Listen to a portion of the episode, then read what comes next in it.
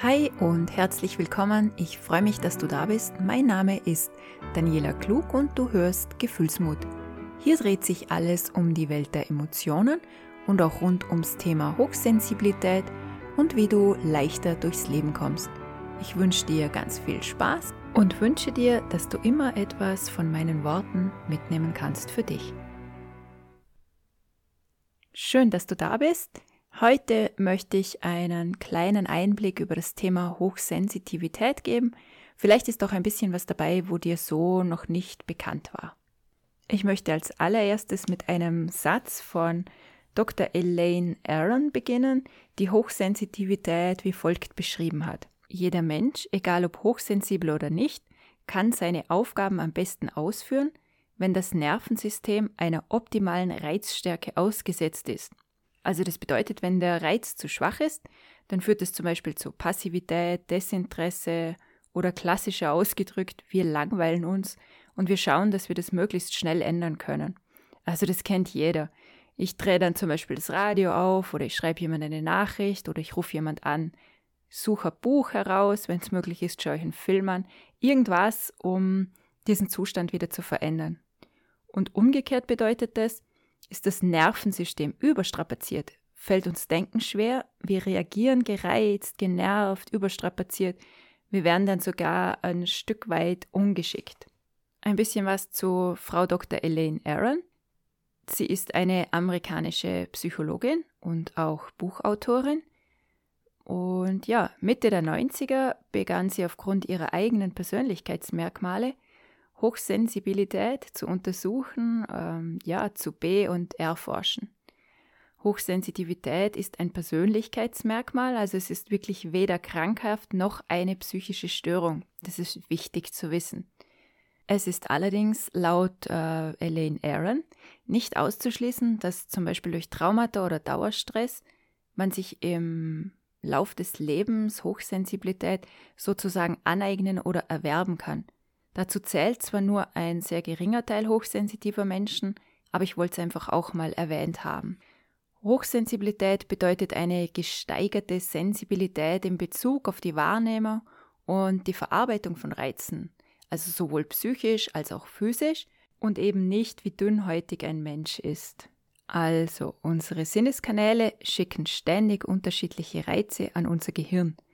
Und unser Gehirn wiederum das filtert diese Reize.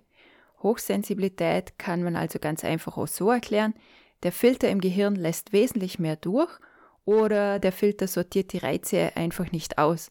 Also die Reize gelangen sozusagen ungefiltert ins Gehirn. Das wiederum kann schneller und leichter in eine Reizüberflutung ausarten, vorstellbar wie ein Überangebot an einem, in einem Supermarktregal, was vielleicht jeder kennt. Ein anderes Beispiel, du kennst, ob hochsensibel oder nicht, bestimmt so ein spezielles Geräusch, das dir so richtig in die Knochen fährt oder so einen Geruch, den du kaum erträgst. Bestimmt warst du auch schon mal in einem viel, viel zu lautem Raum, kaum aushaltbar laut, da fangen alle restlichen Sinne an herunterzufahren. Wenn du jetzt aber auf wahnsinnig viele Geräusche und Gerüch Gerüche, Entschuldigung, so reagierst oder du ständig das Gefühl hast, in einem lauten Raum zu stehen, in dem deine restlichen Sinne und Wahrnehmungen aber nicht heruntergefahren, sondern du eben zusätzlich noch jede Bewegung, jede Berührung, sämtliche Gerüche und Geräusche aufnimmst. Was glaubst du, wie geht's dir in diesem Raum? So ein Leben führt natürlich zu Dauerstress. Und Dauerstress ist bekannterweise nicht nur nicht gesund, sondern ohne die richtigen und passenden Strategien macht es auch krank, fertig, genervt und überreizt. In Bezug auf Hochsensibilität gilt das im Übrigen auch für die Wahrnehmung von Gefühlen, also nicht nur der eigenen, sondern auch den Emotionen anderer Menschen. Die Wahrnehmung von hochsensiblen Menschen ist detaillierter und intensiver. Das ist vielleicht auch noch wichtig zu wissen. Zudem sind sehr viele hochsensible Menschen einerseits perfektionistisch und gleichzeitig sehr selbstkritisch veranlagt. Durch das Streben nach Harmonie und Ruhe sind sehr viele Hochsensible schon als Kind sehr anpassungsfähig, was sich dann aber durchaus beißen kann mit dem eigenen Perfektionismus, der Selbstkritik und bei mir kommt zum Beispiel noch ein ausgeprägter Gerechtigkeitssinn hinzu. So, welches Fazit ziehen du und ich jetzt daraus? Als erstes Mal, ist es dir bewusst, also machst du es dir bewusst, dass du so tickst, funktionierst, dass du so wahrnimmst, dass du so verarbeitest, dann ist schon ein riesengroßer Schritt getan. Und ist dir auch bewusst, dass das schlicht und ergreifend ein Persönlichkeitsmerkmal von dir ist, dann brauchst du dich vielleicht auch nicht ganz so abnormal zu fühlen, wie du das an vielen Tagen tust. Es ist nämlich vollkommen normal. Und ich sage dir jetzt etwas aus meiner Erfahrung.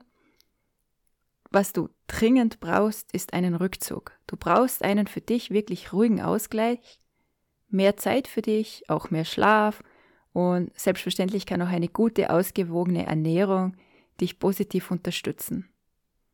Ich möchte es anhand eines Beispiels erklären.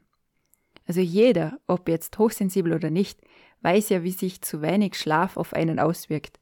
Also übermüdet, gereizt, die Emotionen, die fahren viel schneller Achterbahn, man sagt viel eher viel unüberlegtere Dinge oder reagiert anders oder schneller. Ich werde zum Beispiel richtig gehend botschert, also auf Hochdeutsch ungeschickt und ich habe dann auch weniger Appetit. Zum Thema Essen, so Unterzuckerung kennt vielleicht auch jeder, wenn er mal so richtig schön unterzuckert ist, wie gereizt dann auch jemand werden kann. Ich habe da einen meiner Brüder, der so funktioniert. Ich liebe ihn sehr, aber wehe, die, äh, die Unterzuckerung fährt bei ihm hoch, dann braucht er dringend sein Snickers, damit er eben nicht zur altbekannten Diva wird. Vielleicht denkst du dir jetzt so bei dem Fazit, ma, ich habe eh schon so wenig Zeit, jetzt soll ich mir noch mehr Zeit für mich selber nehmen, ich verpasse dann was in meinem Leben, ich soll jetzt noch mehr schlafen. Ähm, ja, das ist richtig. Das würde dir gut tun. Es ist schlussendlich aber immer auch deine Entscheidung, wie du mit dir selber in deinem Leben umgehen möchtest. Und wenn ich das Beispiel der Übermüdung hernehme, was verpasst man denn wirklich an den Tagen, an denen man ständig und übermüdet ist? Also als Mama vier Kinder, die nacheinander auf die Welt kamen, war ich jahrelang übermüdet und ich glaube, man würde auch als Mama ganz anders reagieren in vielen Situationen, viel mehr Geduld und viel mehr Ruhe, wenn man einfach nur genug Schlaf hätte. Was aber leider, leider meistens gar nicht möglich ist. Drum ist es auch so wichtig für mich jetzt in meinem Leben, dass ich wirklich diese vielen, vielen Stunden, die ich leider brauche, auch wirklich bekomme. Also so eine schlechte Nacht geht noch halbwegs, aber ich merke es inzwischen schon wirklich im Laufe des Tages, dass ich mir dann einfach viel, viel schwerer tue. Und das möchte ich mir persönlich gar nicht mehr antun. Also ja, ich verpasse einige Stunden am Tag, weil ich mehr Schlaf brauche, aber nein, ich verpasse eigentlich gar nichts, und zwar ohne eigentlich, ich verpasse nichts, da es mir am Tag, die restlichen Stunden, die übrig bleiben, viel besser geht und ich viel mehr bei mir selber bin und viel mehr der Mensch sein kann, der ich tatsächlich auch bin. Und genauso ist es für mich auch mit dem Rückzug. Muss ich wirklich immer und überall dabei sein, weil ich Angst habe, etwas zu verpassen? Und während ich immer und überall dabei bin, schalte ich eh ab innerlich oder bin nur zur Hälfte anwesend oder bin gar nicht gut gelaunt und gar nicht gut drauf, nur damit ich überall dabei sein kann? Das ist eine Entscheidung, die jeder wirklich für sich selber treffen muss. Und ich rate dazu, es wirklich einfach einmal auszuprobieren einfach auch mal Nein zu sagen und damit Ja zu sich selber zu sagen. Und ich bin dir, mir ganz sicher, es wird dir ähnlich gehen wie mir. Man merkt im Hinternach, im Nachhinein, merkt man einfach, dass man gar nichts verpasst hat, auch wenn man weniger oft dabei ist. Es ist dann einfach was Besondereres, es ist etwas Schöneres. Man nimmt sich dann auch wirklich aus, aus dem Herzen heraus Zeit, um einen schönen Abend zum Beispiel mit einer Freundin zu verbringen oder wirklich ein ausgedehntes, angenehmes Telefonat zu führen, als wie jedes Telefonat anzunehmen und jeden, ja, jeder Freundin immer zuzusagen und überall immer dabei zu sein, wo man dann eben, wie ich schon gesagt habe, wirklich zur Hälfte nur dabei ist. Bezüglich der Rückzugsorte, was gibt es da für Möglichkeiten? Für mich ist ein unglaublich wichtiger Rückzugsort dieser Raum hier, in dem ich aufnehme. In diesem Raum führe ich auch meine Praxisgespräche, fertige ich meine Armbänder an, höre ich ganz viel Musik und Podcasts, ist einfach mein Raum. den ich sehr, sehr liebe und auch sehr brauche. Natürlich war es mir nicht immer möglich, einen eigenen Raum zu haben. Die Zeiten sind noch nicht so lange vorbei und ich weiß auch, dass einfach für viele Menschen diese Möglichkeit gar nicht besteht. Und dann ist es einfach wichtig, dass man so seinen eigenen Platz hat. Einen ganz besonders feinen Sessel, äh, ein gemütliches Eck mit Kissen oder vielleicht eine Couch, die einfach diesen Rückzugsort ja darstellt für einen selber. Ich zum Beispiel brauche dann auch eine Decke, wenn ich mich zurückziehen will, dass ich mich so richtig in, in ja, halt mir einfach auch fein machen kann. Und ist es mir in der Wohnung oder im Haus nicht möglich, mich zurückziehen zu können und hat man zum Beispiel keinen Garten, dann ist ein Spaziergang etwas unglaublich Wohltuendes für mich. Die frische Luft, die Natur, die Ruhe. Ich nehme dann auch extra Wege, wo nicht so viele Menschen unterwegs sind. Oder ich höre dann einfach Musik im Ohr und konzentriere mich wirklich nach innen auf mich selber und auf die Natur rund um mich herum. Dann gibt es natürlich ganz, ganz viele unterschiedliche Möglichkeiten. Da muss jeder so für sich am besten seine eigene Oase schaffen. Der Ort, der einem gut tut. Sei es jetzt, ob man gerne ein Buch dann liest oder einfach puzzelt, Musik hört, irgendwelche Collagen zusammenstellt, etwas schreibt, etwas aufnimmt. Wichtig ist, such mal bei dir wenn du wirklich gar nichts hast, was du gerne tust. Und wenn dir jetzt nichts einfällt, dann gibt es einen wunderbar schönen Tipp. Und zwar geh mal zurück in deine Kindheit und überleg, mit was hast du in deiner Kindheit unglaublich gern und viel Zeit verbracht. Also ich weiß, dass ich ganz viel im Garten war und im Garten aus Blättern und Ästen und Blüten Häuser gebastelt habe und dann Tiere davor hingestellt habe aus irgendwelchen Stöcken. Ich weiß auch, dass ich als Kind sehr gerne eben gebastelt habe und Musik gehört habe. Und vielleicht findest du da bei dir was, wenn du zurückblickst, wo du merkst, Mann, das habe ich als Kind so, so gern getan. Warum mache ich das heutzutage eigentlich nicht mehr? Mit ganz vielen, äh, mit denen ich rede oder schreibe in Bezug auf das Thema Hochsensibilität, sind wirklich wahnsinnig überfordert mit ihren, mit ihren Wahrnehmungen und mit ihren Reizen. Und umso wichtiger ist es eben, dass du diese Oase für dich findest, wo du dir die Zeit für dich selber nehmen kannst, in der es dir gut geht, wo du auftanken kannst und neue Energie und neue Kraft sammeln kannst. Beruflich ist es für auch für viele Hochsensible wirklich schwierig, dass sie auch teilweise im falschen Beruf stecken. Ja, oder aus dieser Situation im Moment nicht herauskommen.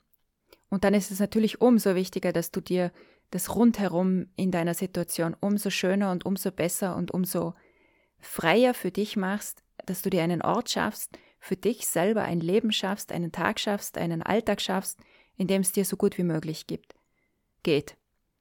Ich weiß, es gibt Situationen im Leben, da muss man durch manche Jobs durch, da muss man durch manche Situationen durch, da muss man durch Lebenssituationen durch, aber wenn man zurückschaut, wenn ich zurückschaue, dann sehe ich, wow, ich habe es geschafft, ich habe es geleistet, ich habe es erreicht. Das war vielleicht eine wirklich schwierige Zeit, aber ich finde dann meistens auch Möglichkeiten, wie es mir besser damit geht. Ganz eine schwierige Situation für mich und meinen Partner war, als wir noch in Mehrfamilienhäusern gewohnt haben die Nachbarn. Selbstverständlich hatten wir auch super liebe Nachbarn, aber da war so der eine oder andere Nachbar dabei, der verrückt gern, auch nachts um vier, noch mit Hölzlern oder Schuhen mit hohen Absätzen durch die Wohnung gerauscht ist, lauthals gestritten hat, irrsinnig laute Musik gehört hat und so weiter und so fort. Das ist dann eine für uns sehr schwierige Situation gewesen. Wie finden wir zur Ruhe in unserem Zuhause, in unserem Raum, wenn keine Ruhe vorherrscht und wir es aber nicht beeinflussen können? Und da hat sich bei uns sehr, sehr viel verändert, wenn wir aufeinander auch geachtet haben oder auf uns selber auch geachtet haben, worauf wir in dem Moment den Fokus legen. Laute Musik, ich konnte dann zum Beispiel auch mal Kopfhörer aufziehen, dann habe ich es nicht mehr gehört. Oder das Fenster aufmachen, frische Luft reinlassen, den Kopf rausstrecken, mit dem Fokus, in den Gedanken, in den eigenen Gedanken, sich auf etwas anderes zu konzentrieren. Je mehr ich mich natürlich darauf konzentriert habe, boah, das nervt und oh, ich halte es nicht aus, umso schlimmer wurde es.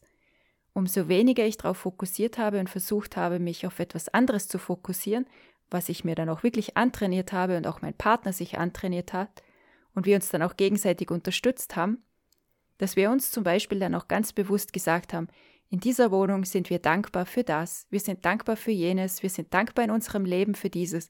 Und durch die Dankbarkeit auf die Dinge, die funktioniert haben für uns und die uns gut getan haben, ist der Fokus auf das, was schwierig für uns war, einfach geringer geworden. Also, was haben wir heute gemeinsam gelernt über Hochsensibilität? Es ist eine Reizüberforderung. Unser Gehirnfilter lässt mehr durch. Die Wahrnehmung ist schärfer, detaillierter. Und es kann auch nicht hochsensiblen Menschen durchaus in vielen unterschiedlichen Situationen genauso gehen. Das sage ich darum, weil dann vielleicht auch das gegenseitige Verständnis wächst. Manchmal möchte ich ähm, diese Wahrnehmungen und Reizüberflutungen anderen Menschen erklären und sie können mich da nicht verstehen. Deswegen suche ich mir immer Beispiele heraus, wo ich weiß, es geht eigentlich ziemlich vielen Menschen in diesen Extremsituationen dann sehr ähnlich. Und das reduziere ich dann auf das, dass ich sage, so geht es mir oft einfach den ganzen Tag. Das schafft ein Verständnis füreinander und ein Umgang miteinander. Und ich kann nicht immer davon ausgehen, dass der andere ganz genau nachvollziehen oder nachempfinden kann, wie es mir geht. So wie ich das ja auch nicht kann. Ich kann zum Beispiel, ich kann zum Beispiel nicht verstehen, wie man gewisse Dinge einfach nicht riechen kann. Und dann ist es wichtig, dass du selber für dich weißt, wie du funktionierst, dass du selber für dich weißt, wo ist meine Oase, wie viel Schlaf brauche ich, wie viel Ernährung tut mir gut, brauche ich zum Beispiel eher lauter kleine Happen über den Tag verteilt, so ein Mensch bin ich.